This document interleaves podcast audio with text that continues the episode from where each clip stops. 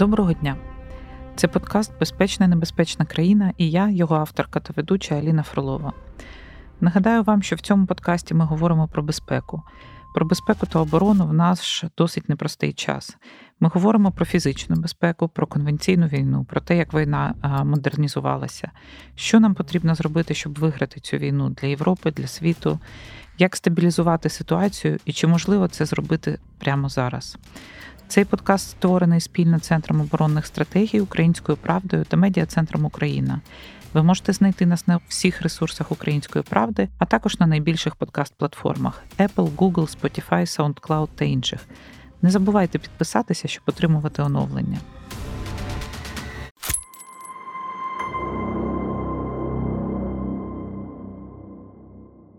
And for many years before this conventional war, which happened in... ще за багато років до цієї конвенційної війни, яка зараз відбувається в Україні, і яку ми також спостерігаємо зараз в Ізраїлі, світ та експерти говорили про те, що наступна війна буде гібридною. Говорячи про гібридність, в основному експерти зосереджувалися на інформаційно-пропагандистських впливах. І мій сьогоднішній гість це людина, яка дуже добре розуміється на питаннях пропаганди та дезінформації. Це Пека Каліоніємі.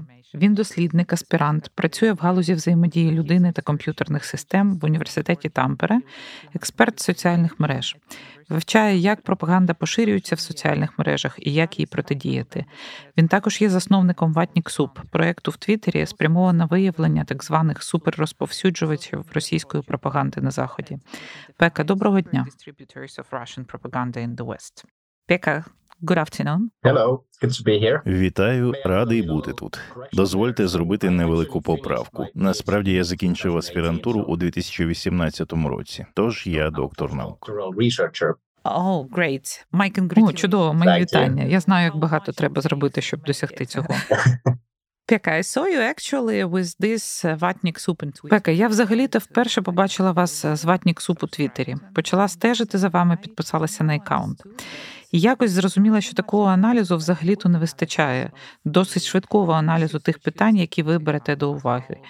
Як поширюється мережа дезінформації, як потрапляють під цей вплив лідери думок?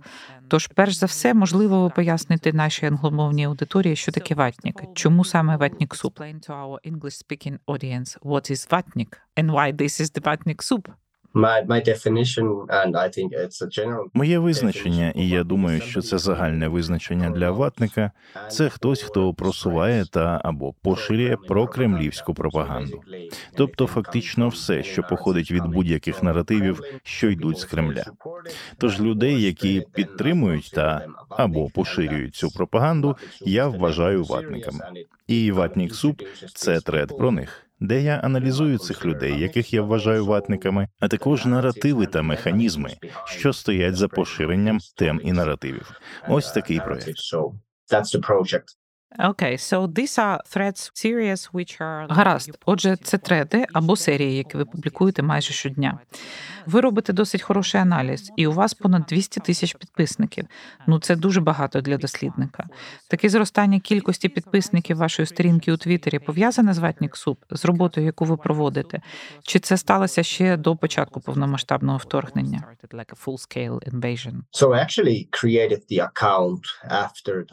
Я створив аккаунт після того, як почалося повномасштабне вторгнення. Моя історія як дослідника соціальних мереж полягає в тому, що я був надзвичайно критично налаштований до соціальних мереж. Соціальні медіа поляризують і розділяють людей, і часто використовуються для того, щоб завдати шкоди.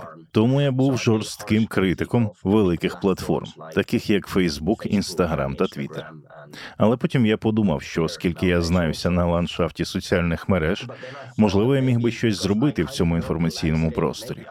Так я створив свій аккаунт у Твіттері. Здається, це було у квітні 2022 року, тобто вже після початку війни. Десь півроку практично нікому не було діла до того, що я говорю і що пишу в Твіттері. А потім я опублікував першу версію, щось на кшталт прототипу Ватнік Суп і він одразу став досить популярним.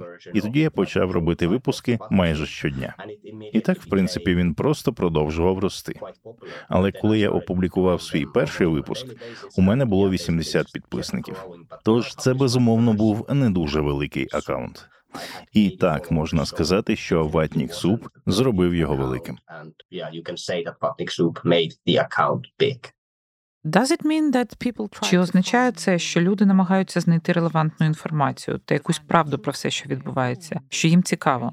Хто ваші підписники? Це звичайні люди, які здебільшого підтримують Україну. Думаю, завдяки цьому ця аудиторія доволі велика, і я відчуваю, що у неї була потреба в такому контенті. Мені здавалося, що не вистачало дискусії про те, хто є так званими суперрозповсюджувачами, більш ефективними поширювачами тез пропаганди і які основні наративи виходять з Кремля. До того мені здавалося, що я веду одні й ті самі розмови знову і знову, завжди ті самі теми із тими самими людьми. Тож я відчував, що поширення цих тем і знайомство з новими людьми це те, що потрібно робити. І напевно зараз ми можемо чітко бачити, що існувала потреба в такому підході та дослідженні. Yeah, about the super spreaders of information. Щодо суперрозповсюджувачів інформації, давайте візьмемо один з кейсів, про який ви не так давно розповідали. Це Ілон Маск. І я щойно перевірила, сьогодні він має понад 37 мільйонів переглядів у Твіттері. Це ну реально неймовірні цифри. Як ви ідентифікуєте таких суперпоширювачів? Як ви виокремлюєте наративи, які вони розповсюджують? Як з ними працювати? І можливо, ви зможете розповісти про це на прикладі Ілона Маска, якого всі знають в Україні. Це досить гучна тема. Перш за все, Ілон Маск і його компанія SpaceX безумовно дуже допомогли Україні, коли увімкнули Starlink в Україні і відправили туди ці термінали зв'язку. Це те, що я чув від багатьох українців. Можливо, ви можете підтвердити, що на початку війни це було дуже важливо. Так люди все ще могли залишатися на зв'язку один з одним і так далі. Але з того часу Ілон Маск був досить суперечливим у своїх висловлюваннях.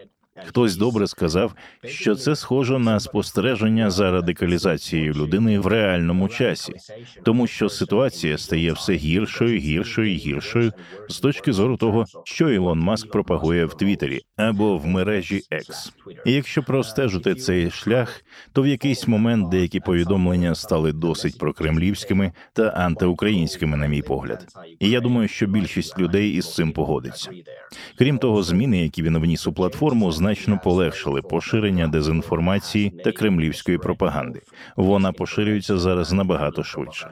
Тож суперрозповсюдження працює на кількох різних рівнях. Очевидно, що він сам вірить у ці наративи, але він також полегшив поширення цих повідомлень і для інших суперпоширювачів. І знову ж таки, він також просуває і поділяє ці погляди. Тому я вважаю, що це дуже згубна комбінація факторів, коли мова йде про Ілона Маска. Але в принципі, я думаю, що, мабуть, найвідомішим прикладом того, як Ілон Маск поділяє про кремлівські погляди, є те, що він поділився мемом про президента Зеленського. Можливо, деякі люди вже бачили його в основному про те, що Зеленський вічно просить більше грошей, і цей мем показує його в негативному світлі. Наразі цілком очевидно, що Ілона Маска можна віднести до категорії ватників. Щойно ви сказали дуже цікаву річ про те, що ти ніби спостерігаєш за трансформацією людини в прямому ефірі. Так, ти ніби дивишся серіал про людину, яка спочатку була активна проукраїнською, потім він вважав себе певною мірою збалансованим. Але ми бачимо, що цей наратив, який поширює Росія, сильно трансформував його. Вчора, наприклад, він просто зробив коментар, що Україна повинна погодитися на втрату частини території, тому що всім потрібен мир, і він дуже наполегливо це просував. Чому такі люди, як Ілон Маск, можуть перебувати настільки під впливом російської пропаганди? Як росіяни добираються до таких людей? Як вони змушують їх трансформуватися? Який секрет ви бачите тут? What is the key which you see here? Звичайно, ми не знаємо, що, наприклад, відбувається у сфері комунікацій, з ким він розмовляє, що діється у його так званій ситуаційній кімнаті, з ким він обговорює ці питання. Але я відчуваю, що це можливо навіть не надходить безпосередньо з Кремля. Це може бути наслідком впливу соціальних мереж, того як вони підкріплюють наші уявлення, коли ми бачимо конкретний контент, адаптований для нас. Таким чином виникає виникає інформаційна бульбашка. І як тільки ви потрапляєте в інформаційну бульбашку, яка містить теорії змови або щось подібне, в якийсь момент ви потрапляєте і під вплив кремлівських наративів, вони дуже тісно пов'язані з кількома теоріями змови. Дійсно, у випадку з Ілоном Маском дуже важко сказати, звідки походить мотивація поширювати подібні меседжі. По суті, це сталося майже як грім серед ясного неба. Я б сказав, що першою річчю, першою суперечливою річчю, якою поділився Ілон Маск, був так званий мирний план для України, який був до абсурду шкідливим для України. Це було б жахливе рішення. І тепер ми знаємо, що мирний план ймовірно надійшов від його партнера Девіда Сакса, який написав його за кілька тижнів до цього в якості публіцистичної статті. Тим не менш, це те, що Ілон Маск вважав гарною ідеєю і поділився нею. Тож це, мабуть, і є тим переломним моментом, коли ми бачимо, що щось змінилося. Бо здається, за кілька місяців до цього він писав у Твіттері, що він надзвичайно проукраїнський і хоче, щоб Україна перемогла але потім щось раптово змінилося. And if to make readback of narratives. А якщо зробити огляд наративів, які використовувала Росія, і огляд підходів, які використовувала Росія за цей період, як вони розвиваються, які тенденції, що ви бачили і бачите зараз? Які зміни? Чи змінюється тактика? Як ми можемо це побачити, і що ми можемо спостерігати в соцмережах? Наративи, підходи і тактики різні на різних рівнях. Я б сказав, що протягом багатьох років існувало можливо 3-4 основні наративи. Розширення НАТО, напевно, найбільший, який спирався на промови та лекції Джона Міршаймера і так далі. Згодом додався наратив про геноцид на Донбасі брехня про те, що на Донбасі вже 8-9 років триває геноцид, який здійснюють українці, що звісно не відповідає дійсності. На якомусь етапі вони намагалися проштовхнути тезу про лабораторії з виробництва біологічної зброї на початку війни, але з тих пір вона зникла. Я б сказав, що третьою найбільшою темою є наратив щодо корупції в Україні, на якому вони підкреслено акцентують, щоб вплинути на військову та гуманітарну допомогу. По суті, вони намагаються сказати, що лідери режим в Україні є корумпованими, і вони просто відмивають гроші для світових еліт і так далі. І все, що ви надсилаєте в Україну, зброю, гуманітарну допомогу, буде продано в іншому місці. Це те, що вони спробували зробити після атаки Хамасу. Тобто вони використали частину трофейної зброї, яку захопили в українських військ, як доказ того, що Україна відправила зброю на допомогу терористичному угрупованню Хамас. Хамас, що звісно теж не відповідає дійсності. Проте цю тезу про рівень корупції в Україні вони намагаються просувати весь час. Здається, на даний момент це найефективніший метод, який вони використовують. Of... Ви зараз аналізуєте ситуацію в Ізраїлі чи зосереджені виключно на Україні? So I focus on disinformation. Я зосереджений на дезінформації, тому всю інформацію, фейкові новини, фотоманіпуляції, відеоманіпуляції я також аналізую. Звичайно, не весь контент, тому що його кількість нескінченна, але деякі ключові матеріали я також аналізую і намагаюся бути в курсі. Бо в тому числі щодо Ізраїлю вони використовують стратегії, схожі на ті, що були використані в Україні в основному вживаючи старий відео або фотоконтент, аби викликати сильну емоційну реакцію. Це в основному те, що ми спостерігали, особливо протягом перших десяти днів війни у Ізраїлі. Було багато контенту з Сирії, з попередніх конфліктів, і те саме ми бачили на початку повномасштабного вторгнення в Україну у лютому 2022 року. Does it mean that all the other... Чи означає це, що всі інші актори почали використовувати таку тактику? Чи можна сказати, що це переважно російська активність у цьому випадку? Everybody's using the same approach now. Зараз усі використовують однаковий підхід, тобто я маю на увазі не всі, але багато хто. Я зазвичай не говорю про американську пропаганду або про те, як вона працює, але вона практично всюди суща. Вона скрізь. Це Голівуд, це Кока-Кола, це свобода, це демократія. Всі ці речі, які вони продають, це по суті західний стиль життя. Напевно, свобода займає центральне місце. Тоді як російський стиль це більше про масовість, інформацію, що намагається виставити іншу сторону в поганому світлі. Ось у чому різниця. Але так зараз, наприклад, Китай використовує російські стратегії, тому що вони дуже ефективні. Іран використовує це протягом тривалого часу. Хамас зараз використовує це, і всі сторони, які підтримують Палестину і Хамас, зараз активно використовують ті самі стратегії, так що вони безумовно поширюються завдяки своїй ефективності. Звичайно, треба сказати, що команда Дональда Трампа також досить ефективно використовує такі стратегії. Чи означає це, що такі тактики дезінформації стали повсякденним життєвим досвідом кожного з нас? Я маю на увазі, що світ насправді змінився, і чи є ці зміни настільки сталими, що ми будемо жити з цим вічно? Який ваш прогноз?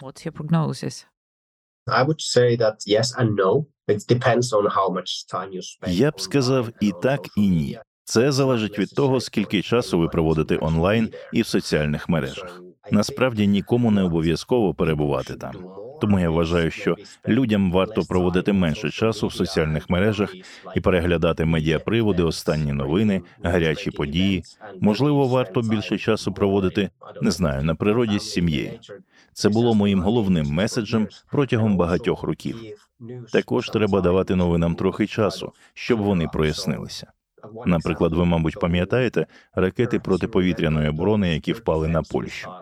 Людям знадобилася приблизно одна хвилина, щоб сказати, що це була російська ракета і що це п'ята стаття статуту НАТО, не провівши жодного належного дослідження. Я завжди казав, що якби ви почекали, наприклад, 10 годин чи щось таке, щоб спочатку провести якесь розслідування і дочекатися, поки фактичні новини проясняться, тоді б ми мали менше таких сильних емоційних реакцій. Це вплинуло б на нас позитивно, на мій погляд. Але в соціальних мережах все відбувається постійно, все відбувається негайно. Ми завжди шукаємо останні новини, і люди діляться цими новинами, не проводячи жодної перевірки фактів чи досліджень. Це надзвичайно небезпечно.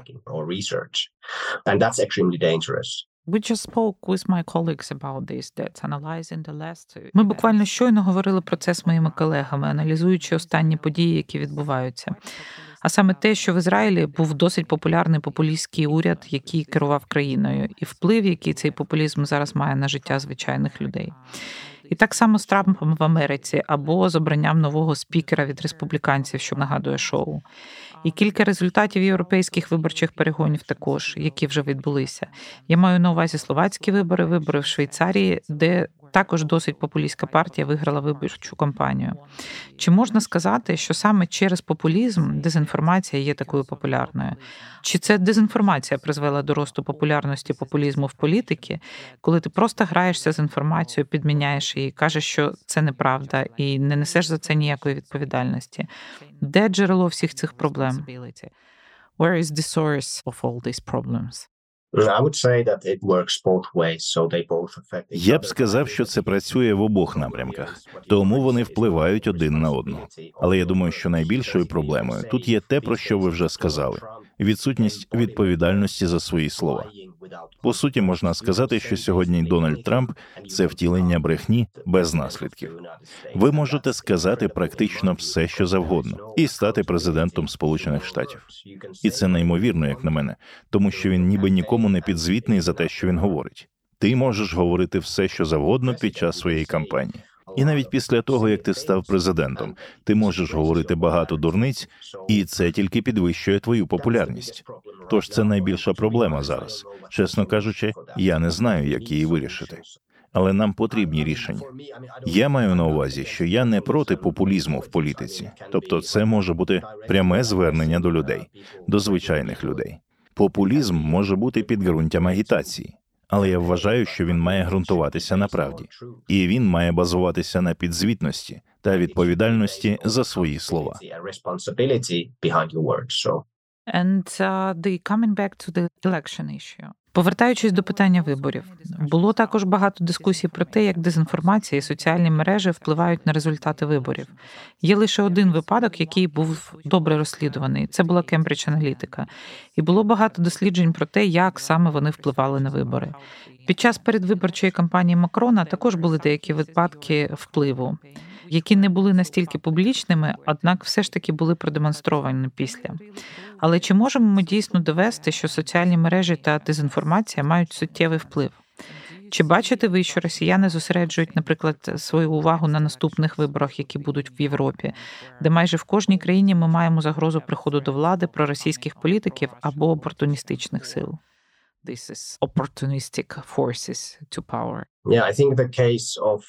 Я думаю, що випадок із Кембридж Аналітика суттєво відрізняється від нинішніх умов.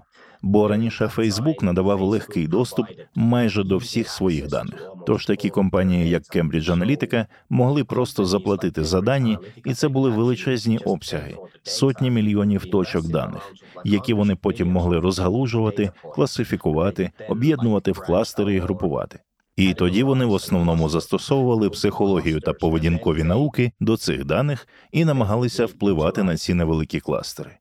Вам насправді ж не потрібно переконувати всіх. Вам потрібно переконати лише ключових людей. Наприклад, на виборах у США вам просто потрібно перемогти у окремих штатах, які можуть схилитися на будь-який бік, можуть підтримати республіканців або демократів у виборчих перегонах. Отже, ви повинні перемогти там, і ви повинні придумати план, як стати більш популярним у цьому сегменті. Це те, що Кембридж Аналітика зробила дуже ефективно. Але крім того, вони також були мішенню дуже великого проєкту гібридної війни, що йшов від Кремля, і всі ці вибори були мішенню гібридної війни. Тож, по суті, вони влили багато грошей у вибори, і це спрацювало на багатьох рівнях. У соціальних мережах це виміри інформаційних операцій та інформаційної війни, але й поза цим простором існували рівні лобізму, наприклад. Тож у це було вкладено чимало грошей, і звичайно, Кембридж Аналітика досягла в цьому великого успіху. Безперечно, компанія також була пов'язана з Росією. Коли люди говорять про так званий Russian Gate, вони зазвичай кажуть, що Росія насправді не робила цього, що це були лише деякі пости в соціальних мережах, меми і так далі. Але це неправда. Вони зробили багато речей на різних рівнях, які реалізують стратегію гібридної війни. Отже, і працює вона на багатьох рівнях. І коли ви складаєте їх разом, ви отримуєте реальний ефект. And what is interesting, actually, the concept of these active measures. І що цікаво, насправді, це концепція активних дій або підривної діяльності, яку використовував радянський союз, фактично перейшла до концепції такої гібридної війни. Змінилися лише інструменти. Але цілі і підходи до того, як знищити ворога, як знищити демократію, вони залишились тими ж самими. І якщо ми почитаємо матеріали 70-х років, наприклад, то побачимо ту ж саму схему впливу КДБ та радянського союзу, які намагалися впливати, але це був досить повільний процес. Зараз, завдяки соціальним мережам, все відбувається набагато швидше. І напевно саме тому ми бачимо це розхитування принципів демократії зараз в Європі, що є досить небезпечною ситуацією, як на мене. Але якщо говорити не лише про Європу, то Росія також впливає на інші частини світу, такі як африканські і азійські країни. Вони беруть участь майже в кожному конфлікті, що відбувається в світі. Чи бачите ви якусь специфіку в їхній діяльності в різних регіонах? Чи є якісь різні цілі, підходи, які росіяни використовують, наприклад, для Африки, для Азії і для європейських країн? For example, for Africa, for Asia and for European markets. Африка є хорошим прикладом, тому що, наприклад, ПВК Вагнер має там сильну присутність. По перше, військову присутність, і крім того, вони захопили кобальтові шахти і подібні галузі. Вони вкладають гроші в ці галузі, а тоді отримують контроль над ними. Це якраз багато в чому пов'язане з інформаційними операціями пропагандою. Так, наприклад, Китай і Росія співпрацюють у багатьох африканських країнах. Китай надає інфраструктуру для того, щоб російські змі могли там домінувати. Так, наприклад, інформагенція Спутнік є дуже дуже впливовим медіа у багатьох африканських країнах, і вони, як правило, домінують в інформаційному просторі. Можливо, це частково пов'язано з історією колонізації з боку західних країн. Чимало африканських країн відчувають, що Росія багато в чому може бути навіть рятівником від колонізаторства.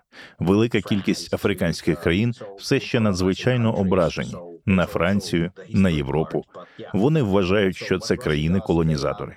Тому те, що робить Росія, нарощує сильну військову присутність в африканських країнах і домінує у їхньому медіапросторі. Це знову ж таки підхід гібридної війни, і він працює.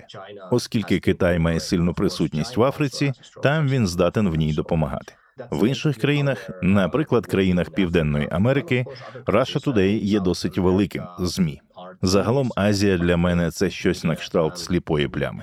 Я хотів би провести більше досліджень на цю тему, але напевно в Індії, наприклад, російська пропаганда є також доволі ефективною.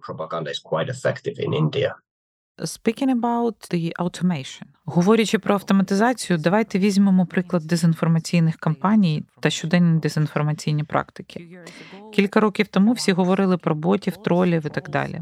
Відтепер те, що ми спостерігаємо тут, в українському, наприклад, просторі, це практика меншого використання ботів, більше схоже на те, що це практика звичайних людей.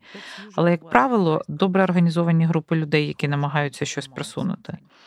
Що ви бачите на глобальному рівні? Ми рухаємося до автоматизації, чи ми відходимо від автоматизації? Чи боти все є ще потужною силою? І як все це працює зараз? Яка специфіка?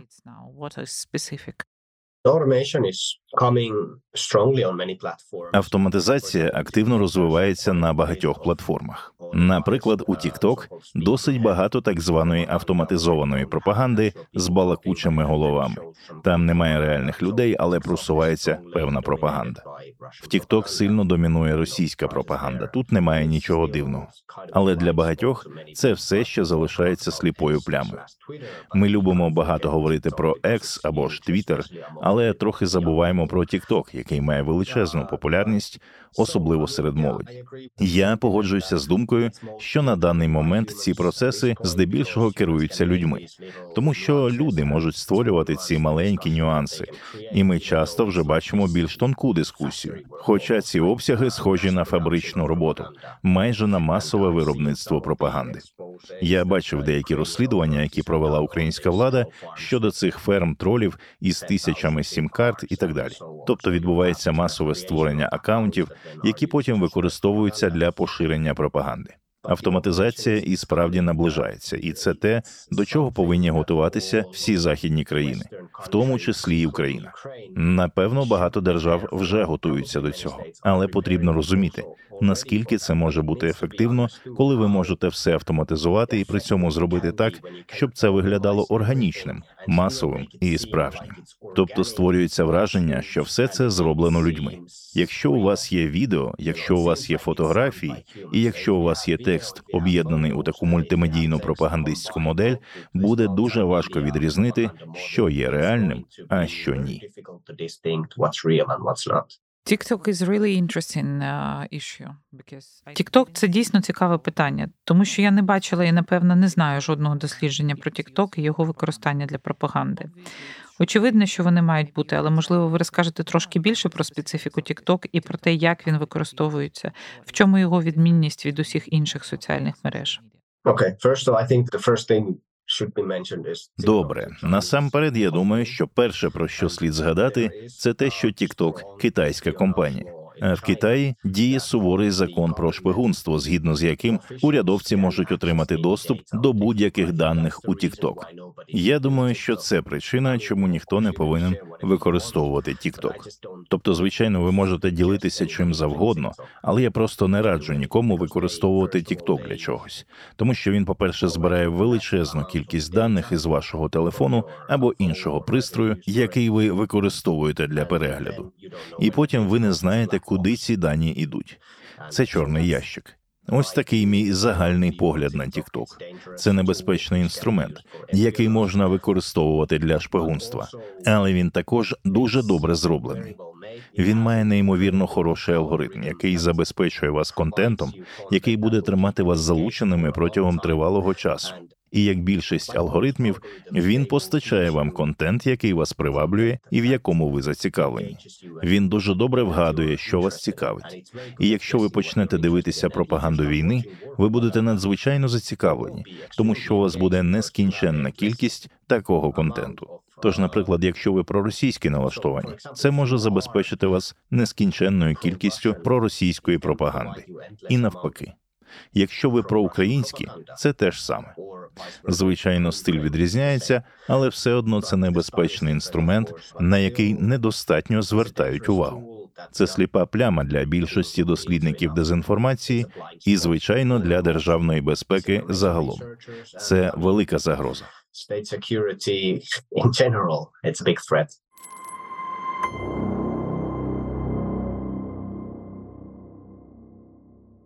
let's try to speak about how to counter. Давайте спробуємо поговорити про те, як протидіяти дезінформації. Ми бачимо деякі приклади, коли уряд, наприклад, намагається вступити в цю боротьбу. Ми знаємо про оперативну групу East Stratcom Task Force, наприклад, в Європейському Союзі, яка була створена саме для того, щоб розвінчувати дезінформацію. Ми бачимо, до прикладу, такий мережевий підхід, як в НАФА у Твіттері, який став досить помітною і досить впливовою спільнотою, яка намагається розвінчувати дезінформацію. Але насправді чи все це має значення, чи це ефективний підхід, і що може бути використано урядом, наприклад, або звичайними людьми для того, щоб зрозуміти і розвінчати дезінформацію? А також певним чином захистити себе. Some kind of to protect themselves. Okay, so first of all, I would divide this kind of debunking or Гаразд, перш за все, я б розділив цей процес розвінчання або протидії на довгострокові та короткострокові рішення. НАФО – це короткострокове рішення, тому що воно працює прямо зараз. Воно ефективне проти російської пропаганди, тому що це той самий стиль, той самий підхід. Що вони роблять, так це висміюють самого розповсюджувача. Наприклад, у вас є російське посольство, яке щось твітить, що ймовірно не відповідає дійсності, і одразу ж акаунти НАФО, активісти починають висміювати цей акаунт за цю ймовірну дезінформацію. Ось такий негайний ефект. Саме так завжди працювала російська модель. Це негайний ефект. Вона намагається створити сильну емоційну реакцію в той момент, коли ви отримуєте інформацію. Але є й довгостроковий підхід, коли ви намагаєтеся перевірити ці твердження, ці наративи. Що, наприклад, я і роблю. Я досліджую пожежу в Одесі чи революцію гідності, тобто конкретні речі, що насправді сталися, і тоді теоретизую на цю тему. Інші також роблять це добре. В ЄС є чимало організацій, які займаються перевіркою фактів. Тож у нас є короткострокові і довгострокові рішення. В ідеалі ви мали б спростовувати кожне твердження. Це неможливо, але основний наратив має бути розвінчений. А потім люди мають бути поінформовані про те, що це насправді неправда. Це те, що ви можете зробити, щоб поінформувати людей. Коли ж справа доходить до автоматизації, спосіб боротися це створювати свою автоматизацію.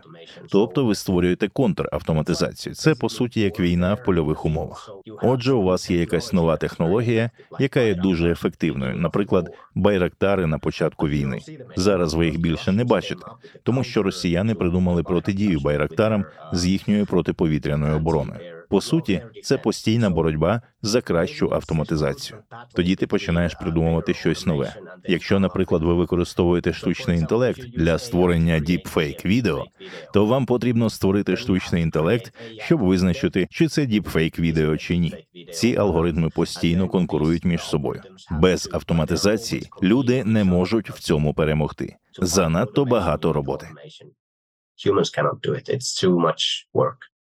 And especially about AI. Do you see that AI is taking... Щодо штучного інтелекту, ви бачите, що штучний інтелект відіграє дедалі більшу роль у соціальних мережах в дезінформації? Чи є це поки технологія, яка не дуже активно використовується?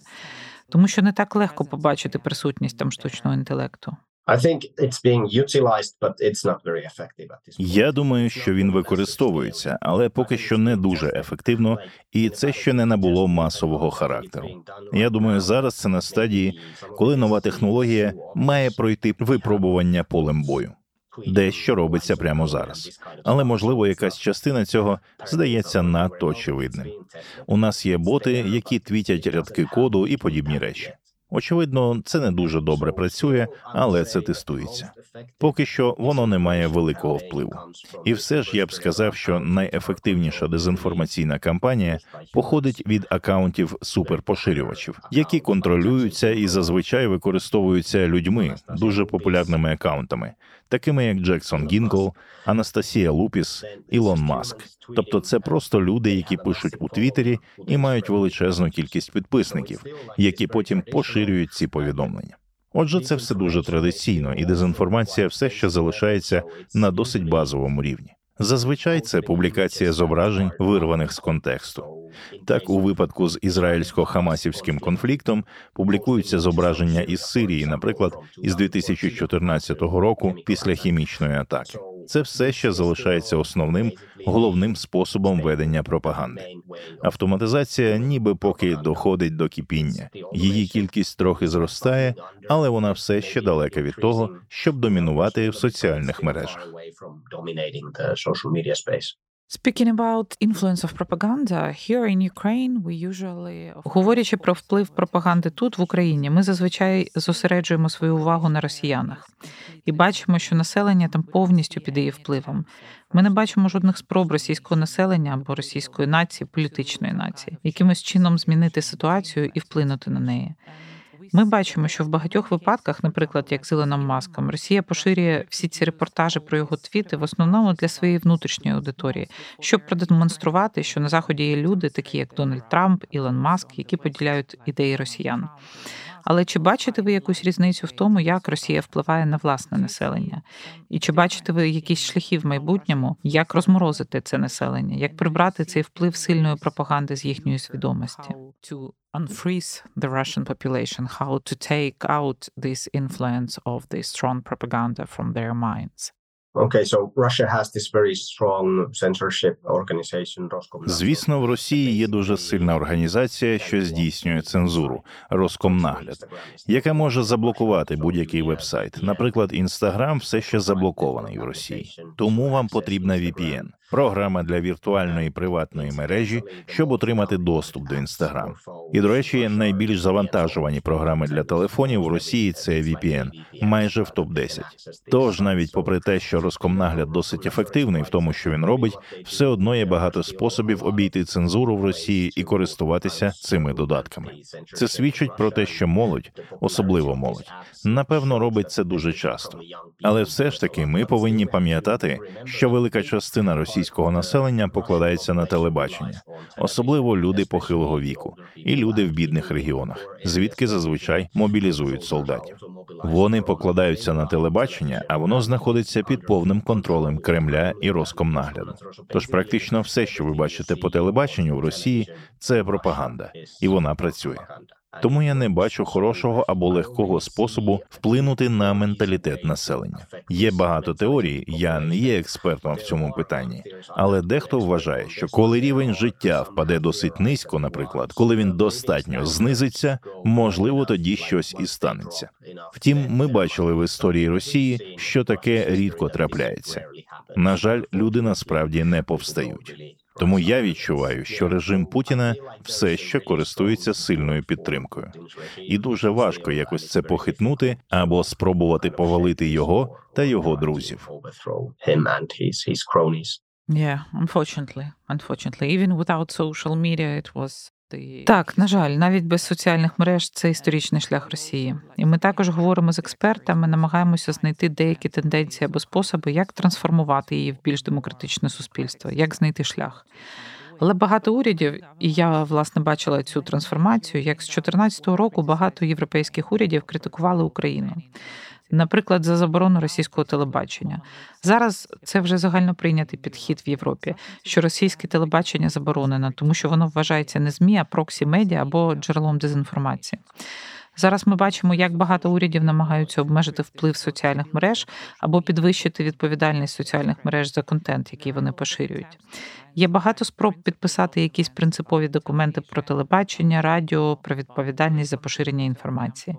Але чи бачите ви якісь працюючі тенденції? Що дійсно може спрацювати проти російської пропаганди, проти китайської пропаганди? Що дійсно може бути шляхом до того, щоб зробити цей інструмент неефективним? To make this uh, instrument non-effective? Yeah, I mean, uh, education. I feel like that's the key. Я думаю, що це освіта. Я відчуваю, що це ключ до успіху. Я люблю згадувати Фінляндію. Це моя рідна країна, але вона також є гарним прикладом того, як зробити речі добре. У Фінляндії ми починаємо говорити про дезінформацію уже в дошкільному віці, наприклад. Це робиться шляхом розповідання казок про те, що брехати це погано, про те, якими є наслідки брехні. Такий освітній процес починається вже в початковій школі і проходить через усю систему освіти. Тож медіаграмотність це, мабуть, найкращий термін для цього. Наприклад, на які джерела слід покладатися, яка журналістика є хорошою, як скептично ставитися до інформації. Я вважаю, що люди повинні бути краще поінформовані про наявність дезінформації та пропаганди. Все одно людина сама має приймати рішення, але це потрібно робити освічено, щоб ви знали, як працюють ці системи, які країни поширюють пропаганду, які основні методи поширення пропаганди, як, наприклад, пожежний шланг брехні, який іде із Росії. Це має бути тісно інтегровано в систему освіти. Така моя думка. Before the full invasion started uh, last year, we also до початку повномасштабного вторгнення минулого року ми також спостерігали досить інтенсивну російську пропаганду ненависті і не просто ненависті, а війни серед російського населення всередині Росії. І це було однією з ознак того, що справжня війна наближається. Чи можна сказати, що в інформаційному просторі ми можемо спостерігати і ідентифікувати майбутні конфлікти? Чи є якісь дослідження, які проводяться в цьому напряму? Researches which are done in this direction? Probably there is. I'm not aware. I, that's not really my... Напевно, є. Я не знаю. Це не зовсім моя сфера, але напевно є. Я маю на увазі, що такий тип мислення міг би існувати. Наприклад, штучний інтелект міг би імовірно використовуватися. Це була б статистика обчислення імовірностей в основному. Я маю на увазі, що це може бути здійсненно. Наприклад, можна було б обчислити імовірність конфлікту в країні в найближчі 10 років, аналізуючи медіаконтент, історію та інші подібні речі. Тобто, це була б така система, в яку ви просто вносите достатню кількість інформації, щоб можна було зробити складні оцінки ймовірності конфлікту, і вона могла б виявляти різкі зміни в інформаційному просторі. Так, наприклад, ми знаємо, що Росія почала просувати пропаганду, антиукраїнську пропаганду задовго до подій 2014 року. Тож це те, що можна було б зробити. Але я напевно не та людина, яка може сказати, як це має бути зроблено. Я просто відчуваю, що такі системи точно потрібні. Okay, and probably the last set of questions here. Гаразд, напевно, останнє запитання. Війна, інформаційна війна. Ми вже втягнуті в неї, але як виглядатиме майбутня війна? Чи вона буде переважно інформаційною, чи ми ще перебуваємо у конвенційній війні, а інформація становить лише відсотків 10 від нашого існування? Я б не говорив про відсотки. Це дуже важко оцінити таким чином. Я вважаю, що інформаційна війна є частиною цього гібридного мислення. Її завжди треба брати до уваги. Давайте розглянемо приклад. Якби російська пропаганда була більш ефективною, військова та гуманітарна допомога, яку отримує Україна, щоб допомогти їй захистити себе, могла б скоротитися. Це мало би прямий вплив на війну. Наприклад, можна було б переконати світових лідерів закликати до мирних переговорів. І деякі країни, такі як Сполучені Штати, все ще мають важелі впливу. Хоча ми можемо говорити про суверенітет країни, але вони мають важелі впливу. Ми не повинні це заперечувати, і європейські країни також, хоча і в меншій мірі, але все ще мають важелі впливу. Але так, ця інформаційна війна може бути надзвичайно ефективною як для початку бойових дій, так і для їх завершення, укладення перемир'я і тому подібних речей але також вона може мати дуже конкретний ефект у військовій допомозі. Наприклад, отже, яке обладнання надсилається, щоб допомогти Україні захистити себе? Так, наприклад, ми вже знаємо, що в Німеччині ультраправа політична партія АФД розпочала потужну кампанію проти відправки танків Леопард. І тепер з розслідування Der Spiegel ми знаємо, що це було профінансовано російськими грошима. Російський шпигун надсилав гроші і давав їм юридичну допомогу. Отже, це гібридна війна, інформаційна війна в дії. Звичайно, ми не знаємо, чи це зупинило поставку танків Леопард. Зараз вони на фронті. Це добре. Але все ж таки це може мати реальні наслідки у війні. Тому ми просто повинні брати до уваги інформаційну війну. Це дуже важлива частина війни. It's very important part of the war. You already gave one advice to our audience. Тож ви вже дали одну пораду нашій аудиторії, наприклад, залишити соціальні мережі і проводити час з сім'єю. Що ще ви можете порадити, щоб захистити себе від впливу пропаганди, від впливу дезінформації? Які практичні кроки? Give news some time. Yeah, give news some time. Дайте новинам трохи часу. Так, дайте новинам трохи часу. Не приймайте швидких рішень на основі чогось на кшталт екстрених новин. Нехай новина трохи розвинеться і все проясниться. Я думаю, що чудовим прикладом є удар по лікарні або імовірний удар по лікарні, який очевидно влучив в автостоянку в Палестині і тому подібні речі. Тоді це розвивалося надзвичайно швидко. А потім, коли люди почали розбиратися, виявилося, що це було щось інше. Тож це чудовий приклад того, як ми повинні давати речам трохи більше часу. Ми живемо в такому суспільстві, де все відбувається дуже швидко. Ми мусимо швидко вникати в ці новини і складати власну думку про них. Але я не думаю, що це дуже здоровий підхід, тому що зазвичай все набагато складніше ніж здається на перший погляд. Так, я б все ж таки хотів порадити виїжджати на природу, проводити час з друзями та сім'єю, тому що соціальні мережі не повинні бути вашим життям. Це не повинно бути основним фокусом вашого життя, і ви матимете реальну людську взаємодію з емоціями та невербальним спілкуванням. Адже ми втрачаємо так багато спілкування, коли перебуваємо в інтернеті. На мою думку, це просто спрощена модель взаємодії. Тому я маю такий людяний підхід до питання. Саме ці дві речі я зазвичай підкреслюю. I think it's perfect end of our conversation because now я думаю, що це чудове завершення нашої розмови, тому що тепер ми можемо порекомендувати всім послухати цей подкаст і піти в парк до сім'ї та просто поспілкуватися наживо з людьми, які вас оточують. Дуже вам дякую. Дякую за роботу, яку ви робите. Я продовжую бути вашим слухачем і підписником. Мені це дійсно цікаво. І я заохочую всіх інших дослідників оприлюднювати таку інформацію і впливати на мережі, тому що це дійсно те, чого потребують люди. Побачити правду, тому що правда все ще існує. Дуже вам дякую. Thank you so much. Thank you very much. Дуже дякую.